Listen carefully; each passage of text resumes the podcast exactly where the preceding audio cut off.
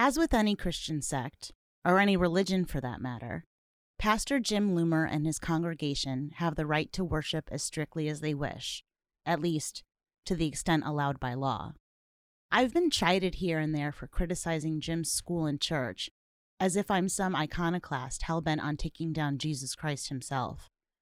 But these episodes and the accounts contained therein aren't meant as an attack on Christianity, or evangelism, or Pentecostalism, or Jesus.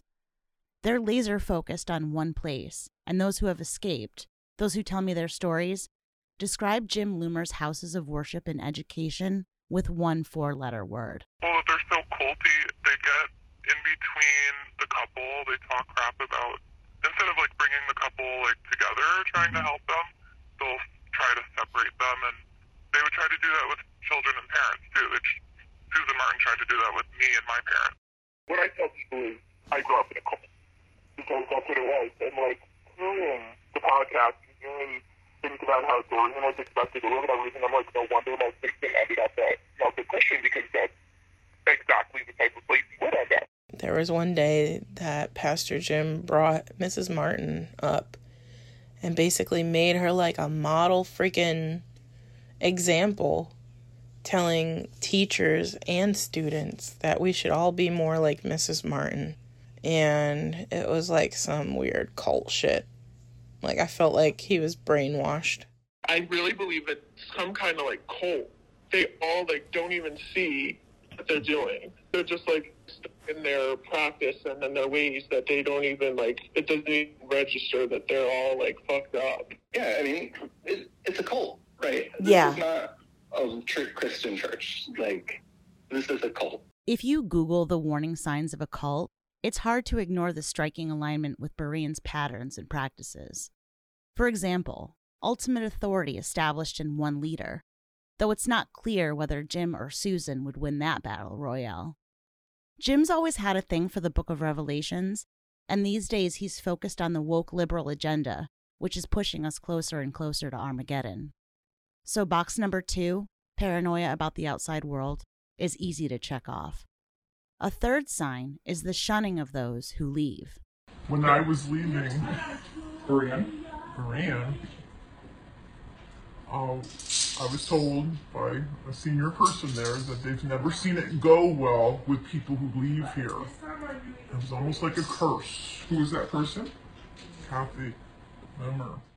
The fourth sign, the attempted delegitimization of former members, is summarized like this in a Medium article. Because the cult considers itself the ultimate authority on truth, it can't imagine anybody leaving it with their integrity intact. Thus, the article reads, it has to perpetuate a false narrative that former members were deceived, proud, immoral, or lazy. If former members speak out, they are dismissed as bitter, angry, dishonest, or evil. Cults often impose some kind of shunning to shame former members and to prevent them from infecting others with the truth. People ask me if I worry that Pastor Jim hears me say these things and gets angry. If you asked him, he'd probably deny all knowledge of my existence. Pain in the ass podcasters, he'd tell you, aren't worth his time or energy. Jim's focus is with his flock, those gathered with him to sing and worship and keep their eye on the ultimate prize. It's not like Milford Christian congregants would listen to this show anyway, because at Milford Church, skepticism is suppressed. That's the fifth sign of a cult, by the way. If you're only allowed to study your organization through approved sources, Medium tells us, you're probably in a cult. Cults view critical thinking as an infectious disease, and every effort is made to suppress it. Doubting members are encouraged to isolate themselves from outside influences and focus solely on the doctrine of the cult. Criticism is forbidden. People who contradict the group are viewed as persecutors and are often given labels like anti, apostate, or suppressive person. Members are discouraged from consuming any material that is critical of the group. You don't have to take my word for it, or Medium's. You just have to join me every Wednesday and Sunday night to watch as the church broadcasts its service and Jim's sermon live on Facebook. The good pastor has never directly mentioned this podcast, much less the accounts it's contained and the accusers themselves. But these days he directs quite a few thoughts to those not gathered under Milford Christian's roof. Unnamed viewers he calls, quote, people watching by way of the internet. And these days, when he does that, his hints are about as subtle as a whore in church. Giving heed, um, before, let me say, if you're listening and you have distanced yourself from a local church, this one or any other Bible believing church, it is a step. You don't, I mean, I don't think you really concern yourself with this too much, or maybe you do. But whatever keeps you away from joining together with other believers, assembling yourselves together, is not a good thing. He says, in the latter days, some will depart from the faith and they'll start giving heed, they'll start paying attention to deceiving spirits. Now, deceiving spirits are one of the categories of spirits, demonic spirits listed in the Word of God. You can go to the bank knowing that there are indeed spirits, demonic spirits, that want to fool you so that you will be off track rather than on track. They're, they're deceiving spirits. I, said to you when, when people get free from a demonic spirit, they need to get filled up with the Word. They need to get filled up with the Holy Spirit so that they can stay free. Because the, the, this, the kingdom of darkness is rather relentless until the very end of time, right? So we're living in this time when, when these spirits can continue to harass. So here's, here's the final point I want to make to you. Uh, I, we mentioned how important it is to renew your mind with the Word of God. Probably the greatest nutrient against being deceived by demons or by a deceiving, lying spirit so that you're not deceived by that, you need to renew your mind with the Word of God. Philippians 4 8 says, what, Whatsoever things are pure and lovely and of good report, those praiseworthy things, think on these things.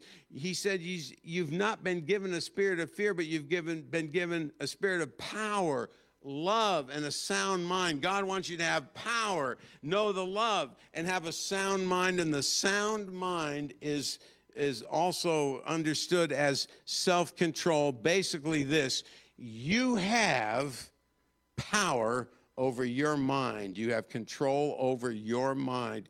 It's your job to fill your mind, to think on the things that are pure and lovely, to renew your mind with the word of truth so that there's not a backlash. And you can do that. The sixth sign of a cult, the one I want to focus on now, is its reliance on shame.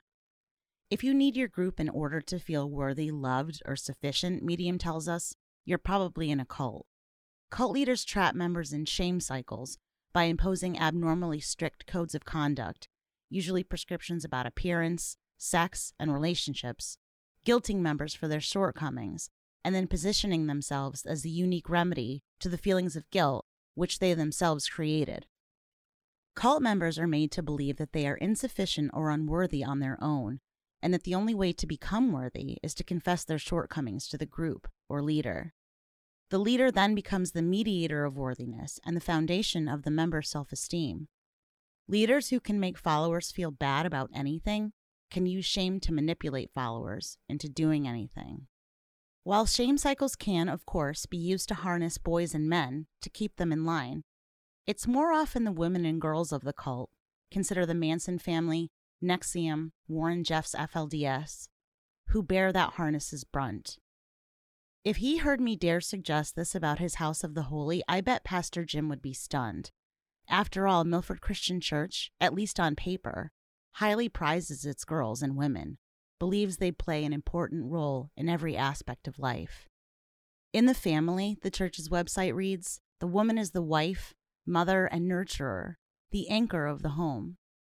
Our moms were always the ones we turned to for help, the hub of the wheel that holds it all together, irreplaceable, making the family work through the ages. Of course, some women, the ultimate Christian women and wives, are more exalted than others. The key to finding the perfect woman in the eyes of God lies in the Bible, of course, in Proverbs 31. Who can find a virtuous wife? For her worth is far above rubies, rhapsodizes the New King James Version. The heart of her husband safely trusts her, so he will have no lack of gain. She does him good and not evil all the days of her life. She seeks wool and flax, and willingly works it with her hands. She is like the merchant ships, she brings her food from afar. She rises while it is yet night, provides food for her household, and a portion for her maidservants. She considers a field and buys it. From her profits, she plants a vineyard. She girds herself with strength and strengthens her arms. She perceives that her merchandise is good, and her lamp does not go out by night. She stretches out her hands to the distaff, and her hand holds the spindle. She extends her hands to the poor. Yes, she reaches out her hands to the needy. She is not afraid of snow for her household, for all her household is clothed in scarlet. She makes tapestry for herself. Her clothing is fine linen and purple. Her husband is known in the gates when he sits among the elders of the land. She makes garments and sells them and supplies sashes for the merchants. Strength and honor are her clothing. She shall rejoice in time to come. She opens her mouth with wisdom, and on her tongue is the law of kindness. She watches over the ways of her household and does not eat the bread of idleness. Her children rise up and call her blessed, her husband also, and he praises her. Many daughters have done well, but you excel them all. Charm is deceitful and beauty is passing, but a woman who fears the Lord, she shall be praised. Give her of the fruit of her hands, and let her own works praise her in the gates. The exaltation of strong, traditional, family oriented women is not the problem here. It's the path a Milford Christian girl must take to become one. Far from being precious, protected, valued above rubies, Berean girls are treated as rough stones with only one path to being polished into something worthy. Strict adherence to the school's strict rules on dress, dating, and sexuality. Because after everything else, after isolation from the outside world and the insistence on conformity, after the humiliation, the beatings, the terror, the girls of Milford Christian were just roadblocks to their male counterparts, hoping to be worthy in the eyes of the Lord. To Jim, Susan, and their buddies, the girls of Milford Christian were nothing but Jezebels and whores. I'm Jessica Fritz Aguirre, and this is the podcast now known as Walk Softly Children formerly known as Sticky Beak. This is season 3, episode 10 Above Rubies. Walk softly, children. Walk softly, children. Walk softly, children. Find your freedom, little children.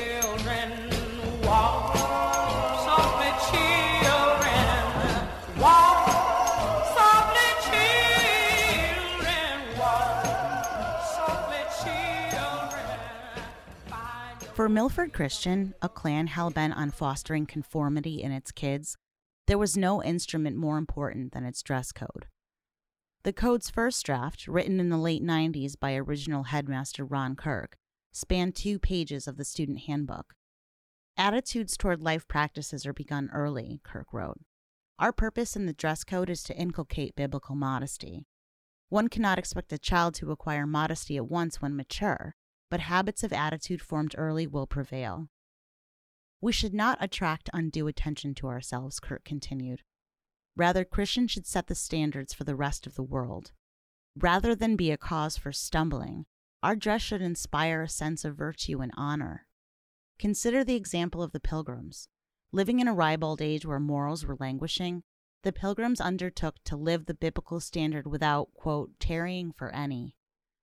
In dress, modesty was the rule, but with grace and style, not in dead drabness as they are often pictured. The pilgrims wore colors and styles that reflected their abundant life in Christ, but understated and refined so that they were elegant and modest. Please remember the goal of the rules is to help train the heart so that our outward lives will please and glorify our God. Sometimes the Berean kids were required to literally emulate the pilgrims, to don costumes, and proselytize at town events. I remember meeting people as an adult, one former student wrote me, and they were like, Oh, yeah, You guys were the weirdos at the parade handing out pencils and colonial dresses. When school was actually in session, Ron Kirk wanted it run like a business, little workers dressed to face the day. Milford Christian kids were never sloppy, but always clean and neat, dressed in the styles of Oxford, Ivy League, and Prep. Anything faddish or featuring a brand or any play clothes were out. Boys were required to wear long pants, no jeans, as well as a tucked in button down shirt, a tie, and a belt or suspenders. No facial hair other than sideburns was allowed. The girls' dress code was something else entirely. Girls were required to wear a dress or skirt with a slip underneath because pants were just an excuse to show off their butts. Denim skirts were permitted, but short hemlines were not, with girls taught from an early age that short skirts, as Kirk wrote, are not modest when the girls play. Children grow so quickly, Kirk continued, that soon the short skirts make it difficult to be modest in the best of circumstances. Therefore, girls' needs had to be covered, Kirk's handbook directed, when they are in a normal, comfortable sitting or standing position, to be modest. This last gesture is a clear statement of love to the boys and men. Girls' shirts had to be femininely cut knit with sleeves or caps, no square cut boy style tees or spaghetti straps. Also forbidden were makeup, jewelry, and sheer nylon hose, at least until the seventh grade, when indulgence was permitted as long as it was, quote, restrained. Otherwise, Kirk eschewed hard and fast rules. He wanted kids to develop the judgment and ability to see differences in refinement, beauty, and grace, which, he believed, would prepare them for whatever office of leadership the Lord might bring. Living upon principle, opined Kirk, demands wisdom, the ability to weigh competing principles and rank and balance them justly. A principled dress code will teach godly wisdom. On the other hand, a completely detailed and absolute dress code amounting to a uniform enslaves one to the letter of the law, which in turn encourages a mindless and slavish conformity. Such is not acceptable to our educational mission. The letter of the law completely undermines our purpose to teach the spirit of the law for real life so as to be internally self governed. Self government on the part of those seeking to find the Lord's will is one of the key ingredients for biblical principle to prevail. Kirk, however, warned children against pressing against the law's spirit, as the only recourse would then be to impose the law's letter. This past summer, when he found out what Susan had done, Kirk was full of regret. That's not at all, he said, how it was supposed to be. After Ron Kirk's ouster in the early 2000s, Susan Martin revamped the handbook entirely, positing a goal for the dress code that, at least on the surface, echoed her predecessors. Clothing that tends toward fads or trends reflect worldly rather than biblical attitudes, she wrote. Therefore, we refrain from them. This reflects the principle of being in the world, but not of it. Romans chapter 12, verse 2 tells us to be not conformed to the world, but be transformed by the renewing of our minds. Our goal is to train the taste of the children to honor and reflect the spirit of the law. When everyone is willing to restrain themselves and practice self government, we are able to refrain from external government. As always, Susan encouraged the parents to practice and preach the school's rules in their homes. Parents or students may notice variations in the practical application of the dress code, she wrote. With regard to these differences, we encourage parents to respond to their children by instructing them that it is their own consciences and training which are at issue, not others. If everyone is willing to restrain himself, then the school will have the power to educate, to help form and direct. If even a few press against the limits here, we will be reduced to the letter of the law again, and our purposes will be defeated. For Mrs. Martin, however, trusting children to develop godly wisdom and practice self government was as out of the question as letting Satan himself through her front door. Under Susan's rule, the list of specific requirements grew. For boys, it wasn't that bad. They were now required to wear socks above the ankle and forbidden bandanas and do rags. For the girls, taught from a tender age that their bodies were sinful, it was a whole other story. Andrew the artist got a reminder around age six or seven when his teacher discovered a sketch of two female nudes in his notebook. When she saw what it was and I saw what it was, oh my god, my face, I could just feel my face at the same time drain of color and also turn bright red. And I'm like, oh boy, I knew it wasn't going to be good. And she had taken it, and instead of just talking to me and being like, what is this? She asked what it was, ripped it out, and proceeded to take it to, I think, Pastor Jim. And then, of course, you know who saw it Mrs. Martin. Made me feel bad for doing what I did, and they're pretty much screaming at me to not draw those kind of things and that it was disgusting and dirty and perverted and I shouldn't be doing it. Well, you know what? I'm still doing it. Now I do it professionally. So Under Susan, the girls' dress code came with a preamble. It is important to practice being a virtuous woman at all times, in all areas of life, on campus and off, she commanded. Susan reminded girls of the book of Peter, counseling that their beauty should not come from outward adornment such as braided hair, gold jewelry, and fine clothes. Instead, it should be that of their inner self, the unfading beauty of a gentle and quiet spirit, which is of great worth in God's sight. For Susan, before a girl's inner light could shine, she had to render the self seen by the world as unattractive as possible. If you looked pretty, one woman wrote me, Susan would give the nastiest looks and point to the offending pieces of clothing in disgust. I just think that when Susan saw an opportunity to hurt a child, she did. She did her best to keep all the girls from feeling pretty. To be pretty or attractive is a sin, even at age 10. Starting from the ground up, Mrs. Martin forbade open toed and spike heeled shoes. Fine for young conservative girls, you'd think, until you learn that she screamed at a talented musician headed to a recital for a slight half inch heel. It was the one time I felt pretty and had new shoes, the woman wrote me. Once, at church, Susan spied a student wearing a dress much nicer than the potato sack she expected and glared at her all through service. How old was the offender? I asked. Sixteen? Seventeen? Eleven, came the answer. Parents of female students receive special admonishment. Please supervise your daughter's purchases so they will honor modesty and be good examples to other impressionable young girls, Mrs. Martin's handbook instructed. Remind her regularly of these principles of modesty, inward beauty, and self government to avoid unnecessary embarrassment at school. Ordinarily, Susan wrote, if we must speak to a student regarding attire, we will privately explain the principle of our objection and ask that, if possible, the student not wear the garment again. In less self governed cases, she warned, we will take stronger measures as required. Even the most casual listener of this podcast will know that Susan's promise to take it easy on the kids, to privately explain any objections to dress, was a joke. Every aspect of each child's clothing, at least for the girls, was monitored and harped upon to the point of fanaticism. Susan was so insistent, she made it part of the curriculum. That's the big modesty line for most of customers. You don't to brothers to stumble. Right, but we're also talking. Go ahead. Susan Martin had a one specific class that all the girls had to take, which was a modesty class, Mm-hmm.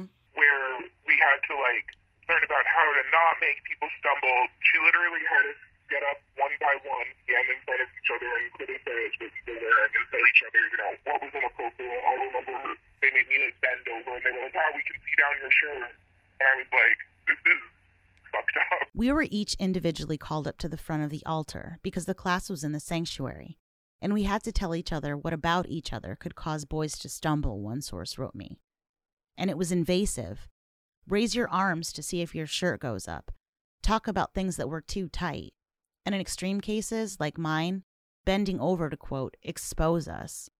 She called me out as a sixth or seventh grader for not wearing an undershirt. She made me lean over so everyone could see down my shirt and chastise me. Sometimes Pastor Loomer was invited to join the fun, like when Susan taught the girls, some as young as 10, to cross their arms over their breasts when hugging men, so as not to excite them. Susan hugged Jim Loomer while covering her breast to demonstrate, one woman told me. I remember looking up at that. I didn't even have my period yet. Susan was big on bellies and boobs. To Ron Kirk's requirement that girls' shirts be femininely cut with caps or sleeves, she added a litany of new rules. Again, as you might expect at a strict Christian school, belly shirts were forbidden. But so were blouses that weren't long enough to cover every inch of belly when a girl's hands were raised, which they often were in song or prayer. A girl's blouse should drape gracefully, not cling, Susan wrote, and if it was deemed too sheer or low cut, a camisole was required underneath.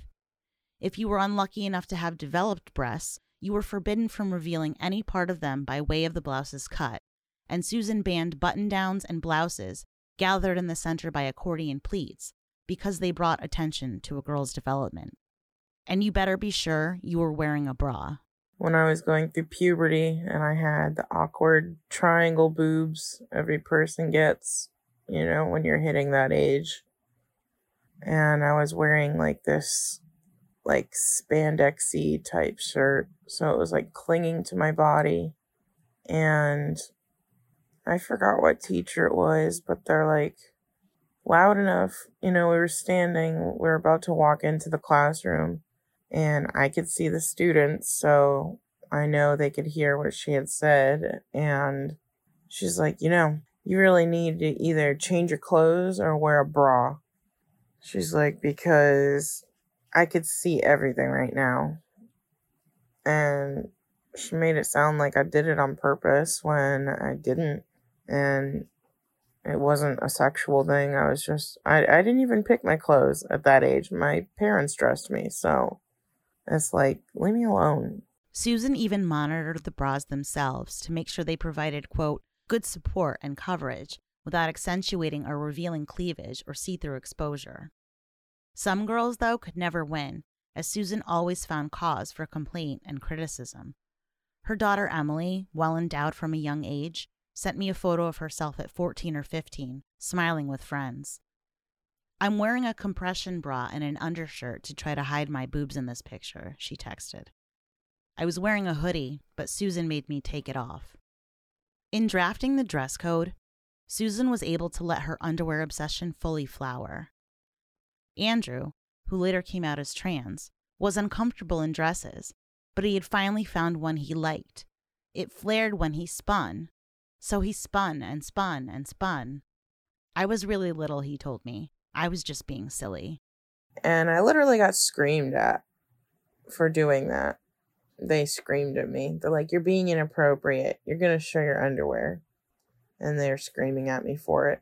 Those grilled about size 6 white Hanes will recognize Susan's request to parents of girls to please be sure your daughter chooses modest undergarments that reflect her virtue and modesty, particularly while changing for gym class.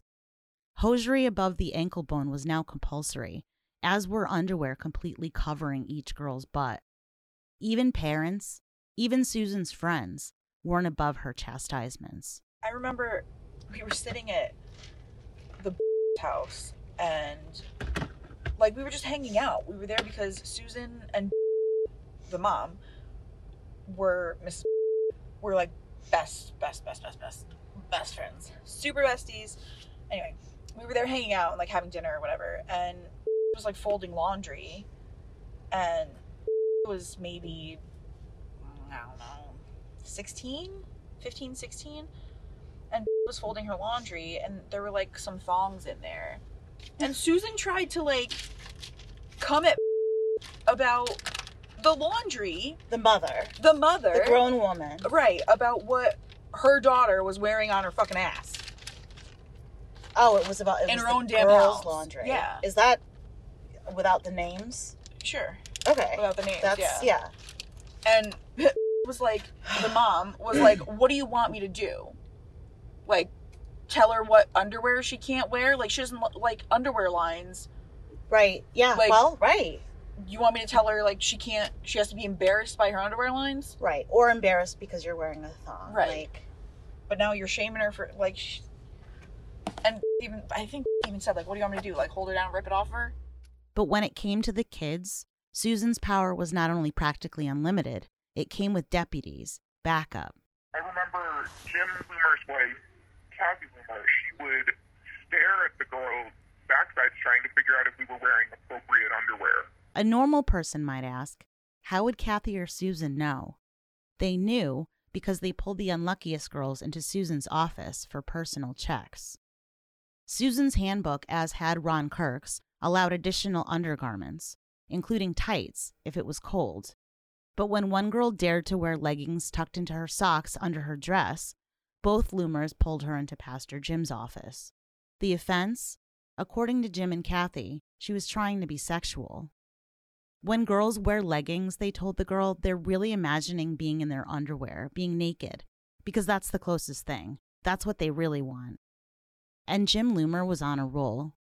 Emily Martin recalled a day when she was 10, arriving to school in a skirt she'd borrowed from a classmate who was a goody goody. It was light blue with little flowers all over it. I remember feeling really pretty, Emily texted me.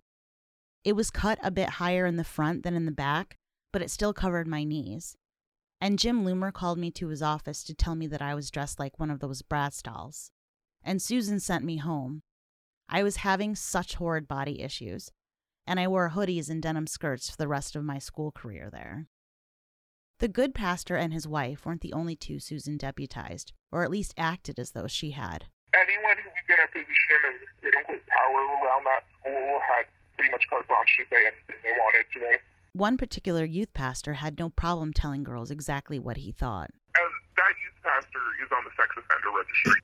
We're talking about Alan Parody, right?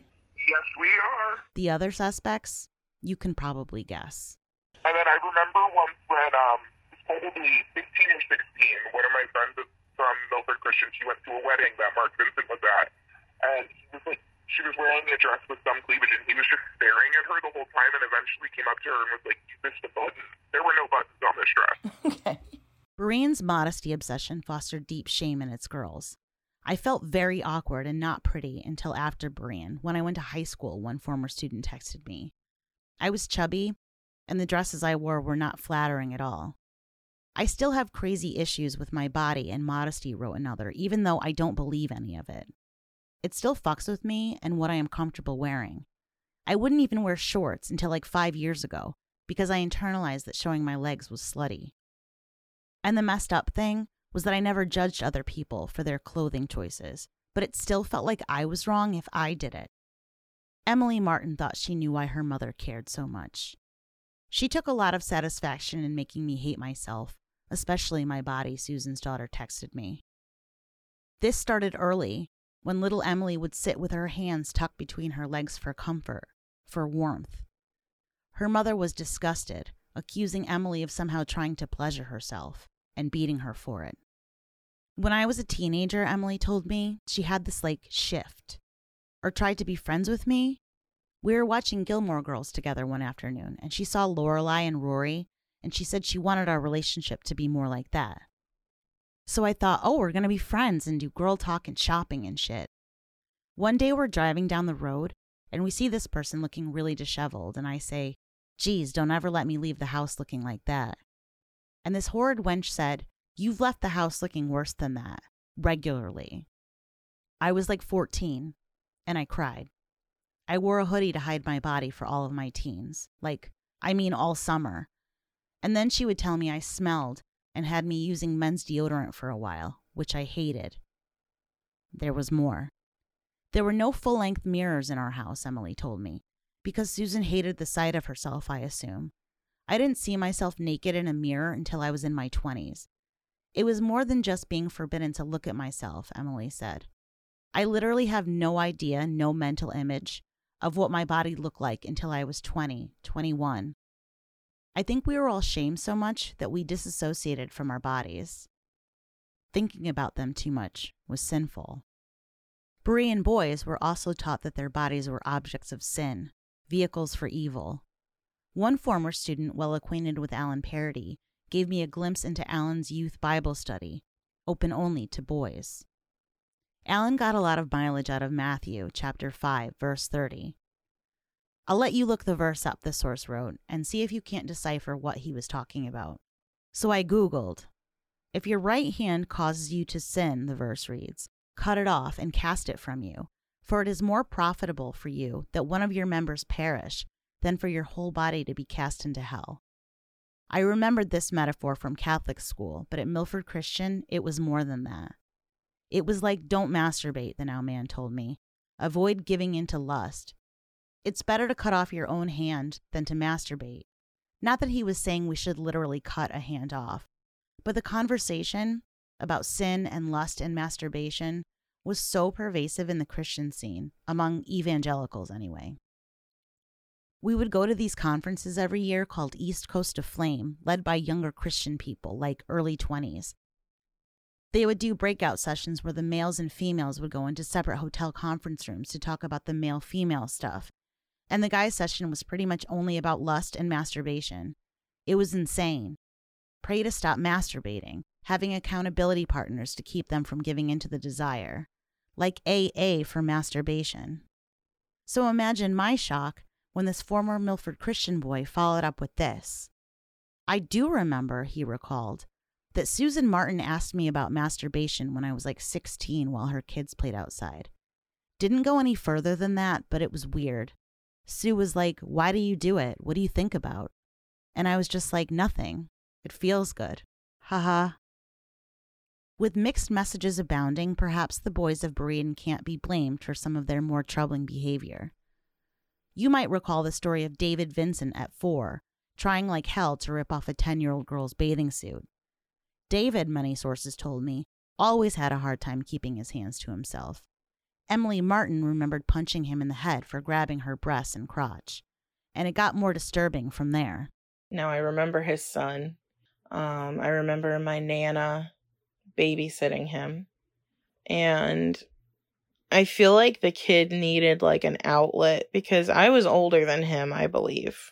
And I remember every time I would like go with my nana to to watch him with her, like the kid would always like whip his wiener out and like chase me with it. Now whether that be or try and touch me with it. Now whether that be just some stupid kid thing or something he was doing because something else was going on in his family. I don't really know.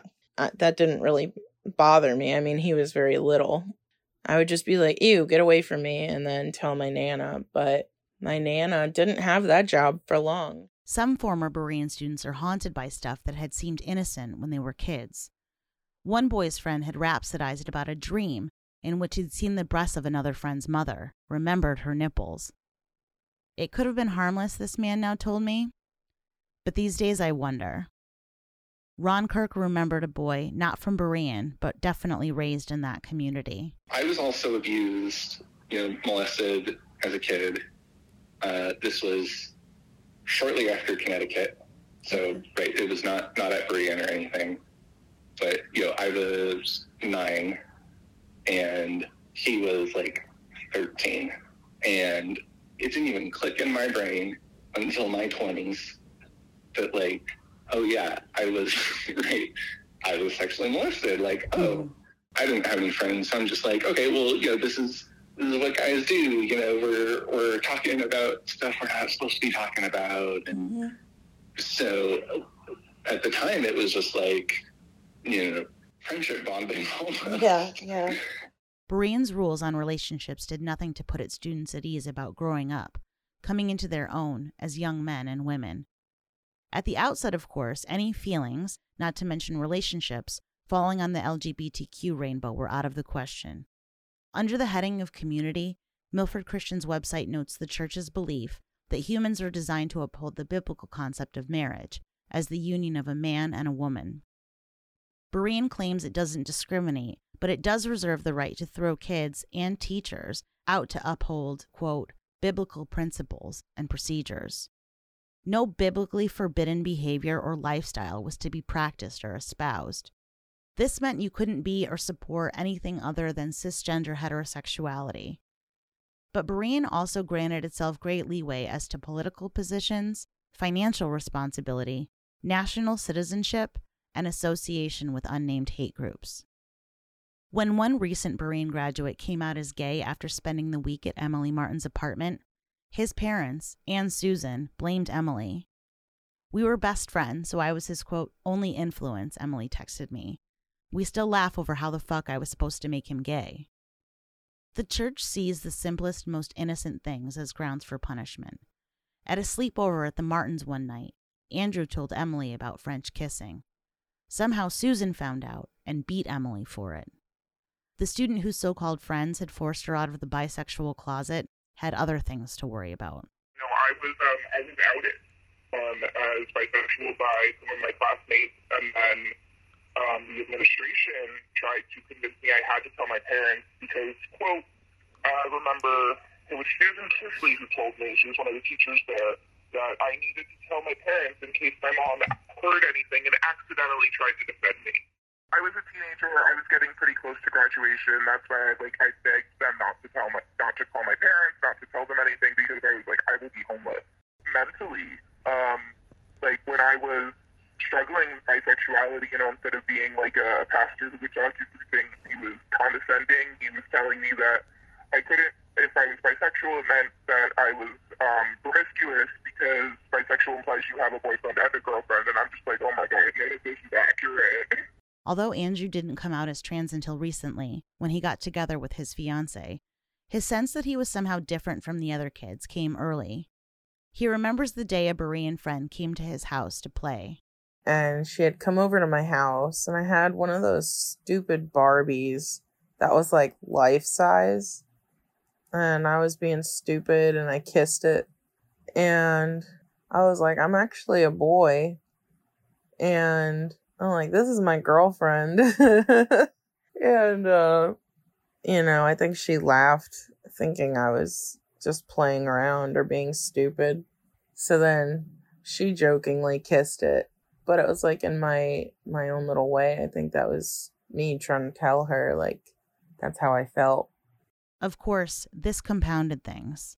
if you are trans or gay or bisexual or anything like that if you were in that school it was like you had to keep it a big dark secret because you were pretty much going to get sent to hell for anything like that. And you were disgusting and perverted, and it was of Satan, basically. And I was trans, so when they would have like the girls and the boys line up, I would always feel like I wanted to be with the boys. And I always liked hanging out and related more with the boys than I did with the girls. But it's like if you hung out with boys in that school, then it must mean, you know, meant that you liked them. And then everybody pointed it out or pointed it out that you were being inappropriate. These days, Andrew marvels that he's not the only one. And the strange thing is, when I do research and I look up people that I went to school with from Berean, a lot of us, and I'm not, I don't know how or why, and I'm not even saying that Berean could have that kind of power to change somebody, but a lot of us are either gay, appear to be transgender, not just me either. Um, there's a couple people that have completely like turned. It looks like they're transgender. People have come out as bisexual. Many different things, somehow or another. You know, involving the LGBTQ plus community, and I think it's so funny because they tried to steer you so far and clear away from that. And here we are, a lot of us are somehow tied in with it. And Andrew's not the only one who noticed. No, I think they would too. Honestly, I think they'd have a fucking heart attack because that's one of the like list of things that they drill down your throat is like not okay.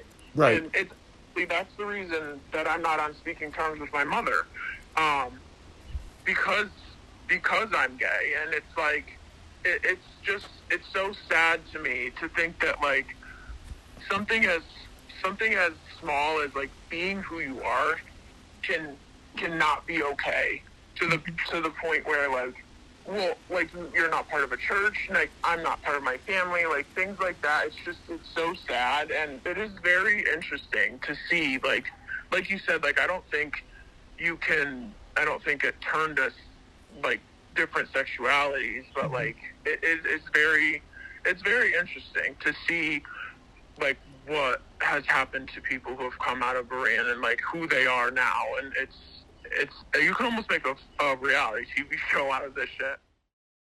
LGBTQ kids had an especially shitty time under Susan et al. But being straight at Berean was also no great shakes. Sex was, of course, strictly forbidden, and what Susan called unholy communication of word, touch, or association, along with premarital pregnancy, would get you tossed. I knew like sex was never a thing. Like you, we would hear about that in every fucking what did they used to call it? chapel. On on every Friday they had chapel, like a long chapel, Yeah. and would preach. uh, Jim would preach and everything, and I feel like it was constantly being drilled in our heads that like you couldn't have sex, you couldn't do this, you couldn't be gay, you couldn't like. It was like there was all of this like what's what's the word I'm looking for? Like like not target, but like an emphasis on like no sex, and it was like, what the hell? But even making innocent eyes at a crush was forbidden. Because everybody thought they were doing the wrong thing just by like being attracted to someone. Yeah. Not even, you know what I mean? Like they, it- it's so unhealthy the way that everyone who's been through that school is was raised. It's not like it's not the way any child should be raised. Right. Like you think you're you think you're wrong for how for even like saying, "Oh, I think that girl's pretty." At 15 years old, there's something wrong. You should be able to like figure things out, not think, "Oh my God, I can't even." Not, I'm not talking about even like looking at like tits or anything. I'm just saying like even being attracted to someone was like not allowed, Right. and it's like you can't. You, you it's just not healthy to me. Post 2000, under Susan, the handbook's take on co ed romance rejected, quote, contemporary dating practices as an inauthentic biblical expression of romantic relationships, fostering a sampling mentality, which then fosters superficial and temporary relationships and selfishness. The temptation to pair off, Susan's handbook continued, often results in inappropriate emotional and physical attachments, false hopes and expectations raised and dashed, broken hearts, and subsequent conscience hardening. Physical attachments are an obvious disaster for young people's futures, and romantic preoccupations compete with our educational goals, and for some, completely eclipse the educational process. Such relationships tempt other young people in the group to emulate their peers. At Milford Christian, only, quote, wholesome friendships and properly governed social groups were allowed. You weren't allowed to hold hands, you weren't allowed to kiss, you weren't allowed to do anything at Berean. And they tried to control that literally until you were like 18, like an adult. At MCA, Susan wrote, We wish to promote supervised, innocent, healthy, and biblically grounded co ed friendships, brother and sister like relationships. So, boyfriend and girlfriend relationships, and any manifest expression like pairing off, holding hands, lengthy or frequent embracing or kissing are not permitted and will be cause for corrective action. As always, parents were asked to keep their kids in check, to enforce Berean's principles out of school as well as in. If the parents didn't specifically agree to do so, the handbook warned, their children would be expelled. We understand that this may be a rather new and difficult concept, Susan sympathized. MCA wishes to encourage you and offers our assistance toward understanding and implementing a biblical view of male and female interpersonal relationships. As always, the leaders of Berean, Susan especially, took demented joy in enforcing the rules. One story I heard involves a little spot around the corner from the school and well loved by its students. I wonder what Susan and Jim would have thought of its trailblazing founder. And we found a shop you've got to check out. Come with me to the Sundae House in Milford. Basically, the Sundae House started in 1963 by my great grandmother, Angelina. Um, she graduated college in the 60s during a time where, like, not many women were graduating.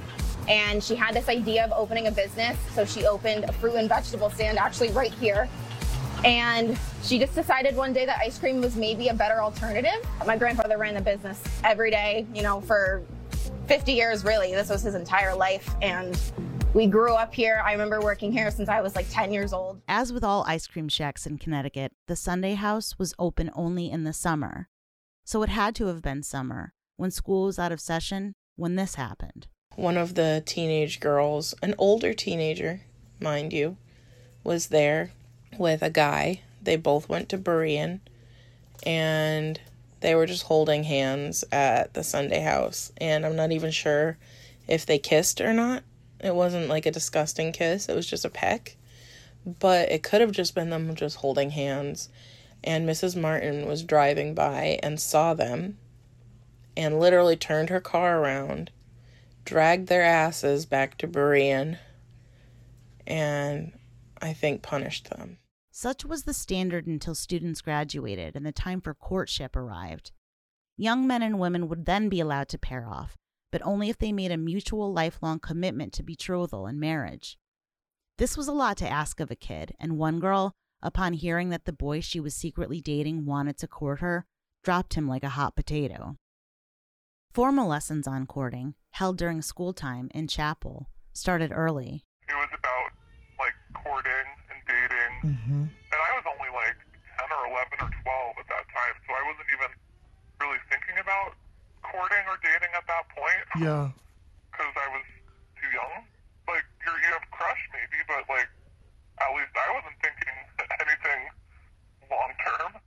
All students received a copy of Joshua Harris's 1997 book, I Kiss Dating Goodbye, which soon became a central text for the evangelical purity movement and made its author, as former evangelical and writer Liz Lentz puts it, a superhero on the holiness circuit. It was God's job to provide them with a partner, Harris warned his young readers, so they were not to, quote, stir up love with each other. It meant that I was raised with this idea, Lentz wrote, that attraction doesn't matter, that physicality doesn't matter, that your feelings don't matter. Even if you remain pure on a physical sexual level, Harris counseled. Dating was a game that forced you to surrender pieces of yourself to those undeserving, thus contaminating your entire life. When you did eventually get married, said Harris, you were inviting all those past matches into your relationship, your home, your bedroom. Harris's message was heavily criticized, including in one memorable article entitled, Nobody Wants to Date a Whore. His critics said he reduced the agency of young girls, promoted the views of sexual purity under a hierarchical father daughter relationship, and of women as property, and sent a message in support of rape. Harris would later disavow the book. Fear, he wrote, of messing up, of getting your heart broken, of hurting someone else, or of sex is never a good motive. While scripture is clear that sexuality should be expressed within marriage, he continued, that didn't mean dating was wrong. I think that's where people get into danger, where problems arise, Harris said. We have God's word, but then it's so easy to add all this other stuff to protect people, to manipulate people, to control people, to make sure that you don't get anywhere near that place where you could go off course. Harris would go on to divorce his wife and see plans for a documentary called I Survived I Kissed Dating Goodbye scrapped by producers. Harris, the producers told the media, had been completely untransparent. Even if you wanted to court, the school gave itself license and authority to ensure that you were equally yoked with your partner. Secularly, yoking is an agricultural term, meaning that two oxen, when joined together for a task like tilling farmland, need to pull with equal strength, neither dominating the other. The oxen, of course, are a metaphor. Do not be unequally yoked with unbelievers, read 2 Corinthians chapter 6, verse 14. For what partnership has righteousness with lawlessness? Or what fellowship has light with darkness? Berean's leaders took yoking seriously. They fancied themselves ultimate matchmakers, deeming and dooming many proposed matches as dead on arrival. I remember Jim Loomer always had a problem with me because I I had me and Jason had like a crush on each other for the like since we were in kindergarten, Mm-hmm. and we like quote unquote dated but didn't because that was like illegal there. Yeah. But we would like talk on the phone and stuff, and Jim Loomer had like a huge issue with me, hated me because of it. Just because you were dating him, or was there something he didn't like about you specifically? I always thought it was just because he knew that Jason liked me. I can't even say date because like we we saw each other and liked each other, but like, do you know what I mean? And that was like dating was not a thing there. That was like no, and I knew that, but like we had a crush on each other and everybody knew it. And I I always thought that Jim Loomer just didn't like me because of that. Jim and his acolytes would often set their sights on girls they believed would make the perfect daughter in law. Of course, after making the perfect wife for their sons. I heard of three occasions on which the desired relationship failed to take off, leaving the wannabe matchmaker simmering in rage. Kathy Loomer, expecting one girl to marry a Loomer son, had the young lady over to the house to examine all she'd inherit as a Loomer wife. But when the girl started hanging out with another boy, the two were followed to a coffee shop, and I heard of other couples being stalked, spied on, followed in cars. Finally, the girl's mother, a teacher, was given a choice. If her daughter didn't break it off with the interloper, the entire family would be forced out of Berean, meaning not only the church and the school, but the women's job as well. Ultimately, the family left behind not only Milford Christian, but a way of life. I went back to school to get my degree, the mom told me years later over barbecued chicken, because I was never going to let anyone control me ever again. But for the girls left behind, control was the only thing they knew. That, and that they bore sole responsibility for whatever evils befell them and the boys. The word they would always use though was modesty. Mhm. You couldn't go any like not any skin, but like you had to be very like covered. You couldn't like show anything ever. Right. Because you're causing your brothers in Christ to stumble. Right, exactly. Which was teaching like, okay, if I wear a low cut shirt and I go ahead and get like raped or something, it's my fault. Like, what? It's sick. They were always like, you could, you couldn't show anything, or else you. Like, that terminology is exact. You're call, you're causing your brothers in Christ to stumble. Like, is that my problem or is that my brother in Christ's problem? Right. Get your eyes off the fucking tits. But some people couldn't help themselves because no one had ever told them they didn't have the right. Here's a story from October 2008, a few months after Emily Martin had graduated early from Bereans High School. She was 16 years old. And that following, I want to say it was probably November, they have this uh, barn dance at Camp Cedar Crest in Orange. And uh, so I drove there because I grew up in a cult, and all of my friends were from this cult.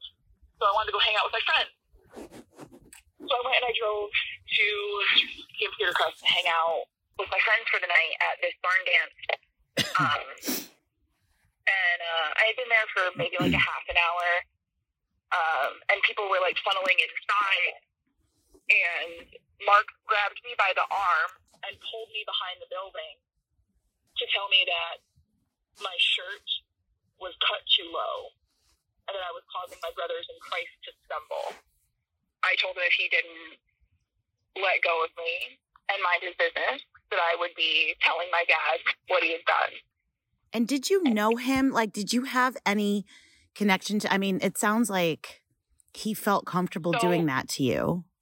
I mean, that's the thing. The church, that church fosters this sense of community where you can just correct anyone kid. The church fostered something else too, something darker. I've heard a lot of stories about, you know, girls who underwent sexual abuse that the church turned a blind eye and sort of helped the parents do the same thing. Yeah, I mean, I know, I know of somebody did a student who raped an, uh, a young a girl at the school, and it was swept under the rug by Jim Loomer. So, was a, a male student raped a female student? Yeah, Was that at, was that off campus or was that like? And I I keep saying campus, but was that at the church or the school or was it elsewhere? I'm not sure. Okay. Because the other thing I've heard of too is that, you know, if a girl's getting molested, she's a Jezebel and she's a whore. Oh, absolutely, because she caused her, she caused her brother in Christ to That Doreen had a lot in common with these kids, living under a cloistered evangelical rule, has always been painfully obvious. The Who's the Boss ban is now a prohibition on Pokemon. Both Berean and Parkview Christian, Doreen's second to last school, promised that the corporal punishment of children would always be administered in love. But more than anything, the abnormally strict codes of conduct as to appearance, sex, and relationships, the imposition of shame cycles, were what hit me in the gut.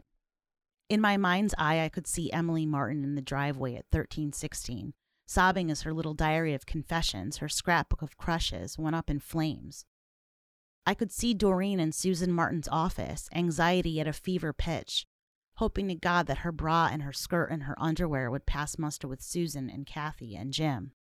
These girls, and all the others, have never been precious and protected, valued far above rubies. They were just collateral damage, inevitable wreckage left behind as people like Kathy and Susan and Jim soldiered on, tramping over them, confident in their belief that all they did, they did for God. Doreen Vincent never got a chance to become that perfect Proverbs 31 wife, or whatever else she wanted to be. She never grew into a woman who could consider a field and buy it, plant a vineyard there. Gouveia had sprung up across from 1316, of course, but that was long after she was gone. Doreen can never make tapestry for herself, clothe herself in fine linens and in her favorite color, purple. But the women of Berean can, because they're more than just Doreen's stand ins. They're the Doreens who lived. Mark and Jim and Susan and their buddies have been shaming and debasing and abusing girls like Doreen Vincent and Emily Martin for years. This past August, Emily decided it had gone on too long. Enough was enough, and she was going to burn the whole thing to the ground. Walk softly, children. Walk softly, children. Walk softly, children. Find your freedom, little children.